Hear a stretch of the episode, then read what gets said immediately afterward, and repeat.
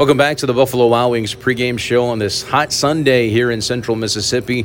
We talk it over with the legend, Doug Mansolino, infield instructor and overall instructor in this Atlanta Braves organization. Been in the game for a long, long time. It's always great to see you, and it's getting hot, and I'm glad you're surviving. Yeah, I mean, it's abnormally warm for Mississippi. I mean, I know I live in the South and it gets hot, but triple digits multiple days in a row makes it a little difficult this season, it, you know, every season seems like it, you can make the case it goes by quickly or it drags on.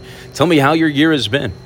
It's been good. Um, my role's been, you know, uh, a little less than in the past, but I've been able to get out and see our minor league clubs multiple times. I believe this is the third time I've seen Mississippi. I saw them on the road in Montgomery, Birmingham, and now here at home. You look at the minor league system for the Atlanta Braves, and you've been in this game a long time. You know, when the big league team is very successful, sometimes the, the minor leagues pay a price. Talk about this system from top to bottom and where it stands, I think, right now in your mind. Yeah, um, we have some good players. Um, obviously, there's not a lot of movement from one level to the next level, meaning going up, simply because our big league club, like you stated, is so good. So there's not a whole lot of movement from AAA to there, and obviously the snowball effect. But um, we're in, we're inundated in pitching, which obviously um, is a is a good model to go by. Um, it's a lot easier at the big league level to buy a bat than to give a big league arm a five year deal, not knowing whether or not it will hold up. Right. Uh, I've liked what I've seen. Um, it's just time will tell as far as uh, the progression of some of these guys. Obviously, like the fans have seen, um, development is also getting guys ready to be traded. Um, good for them. I hate to see guys go, but as long as they get to the big leagues with some organization, it makes all of us happy.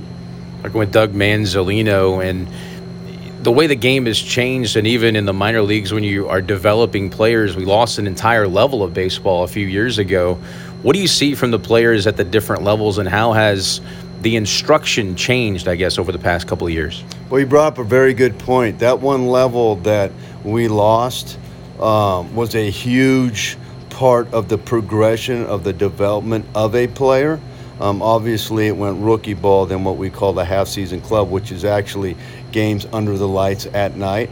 Um, we could even, uh, it would afford us to send a guy to low A ball, very young player, say an 18 year old, 19 year old player to low A ball. And if he had a hard time the first half, we had the safety valve the second half of sending him back to the half season club to continue his development.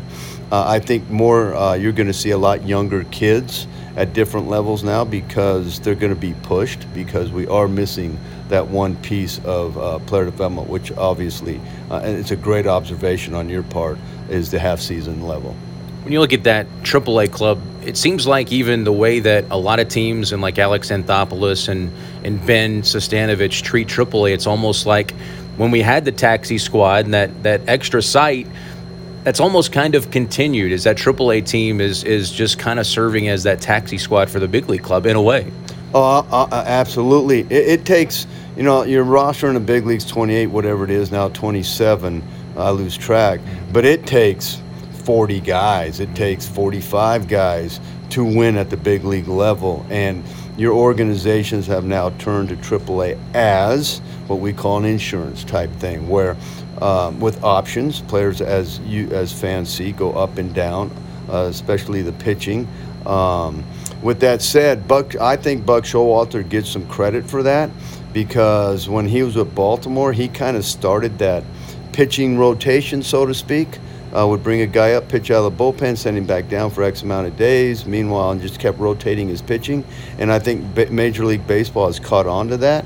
Um, you're absolutely right the AAA level is a place to have guys that got big league time, experience, and can contribute to winning at the big league level. I think it's essential for the success of your major league club. One thing I've enjoyed about being at the double A level is the fact that this is where all your prospects are. Nobody skips double A. Uh, you look at every great player in every organization, they treat double A as kind of that finishing school. You have success here you can have success at another level. How do you look at this level of baseball and, and maybe some circumstances where you see guys find that success and also find that struggle, which is always good for them? You know, again, another uh, kudos to you. Another great observation. I'm not just doing this to make you feel good. uh, tremendous interview questions. Uh, I people talk about having prospects in A ball. I don't think there's such a thing. I think the kids in A ball have tools. Uh, some have more tools than other. Obviously, the five tools. You know, hit, sure. hit with power, fielding, throwing, and running. Um, I always say he has tools. He's not a prospect. I think once they get to Double A, those tools have gotten them there. Now they have to become a baseball player. It is a whole different type of game. Everybody here has tools. Now, who becomes the baseball player? This is the level where I will put prospect behind their name if I think they have a chance to play in the big leagues. Uh, I think this, like you said, is the turning point of most of their careers. Uh, obviously, and it's been done, we've seen it uh, with the Michael Harris uh, last year. Um, you can go to the big leagues from here. Um, you can bypass AAA. Uh, and like you said, rarely do you bypass double A to go to triple A. So I think this, you're absolutely right. This is the turning point um, of pretty much every minor league kid's career. You've been around so many great managers, so many great coaches over your career. Uh, we talk about prospects for players. I, I consider our manager, Kanekoa Texeira, a prospect when it comes to managing. Talk about him and what he means to the Atlanta Braves organization tremendous story. Uh, I wish, uh, hopefully, more people will look into it. Um, he was a pitching coach in this organization and a very, very good one. I'm telling you, um, I've been around this game for 40. This is my 45th year, and he was an excellent pitching coach. Uh, they approached him after the 2020 season, or the COVID year, and asked him if he'd be interested in managing. He decided to do it, and he's turned into a heck of a manager.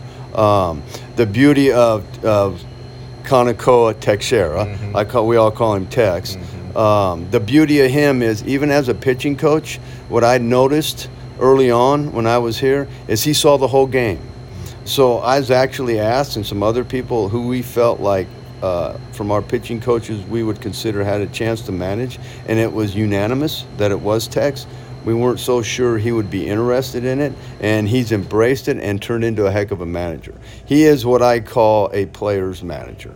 All right. And with that said, the definition for me is his players trust him, his players know they care about him, and his players know they can make him better. And once you have that, you check them three boxes off, your players will learn to play for each other. And he has a knack to get them to do that.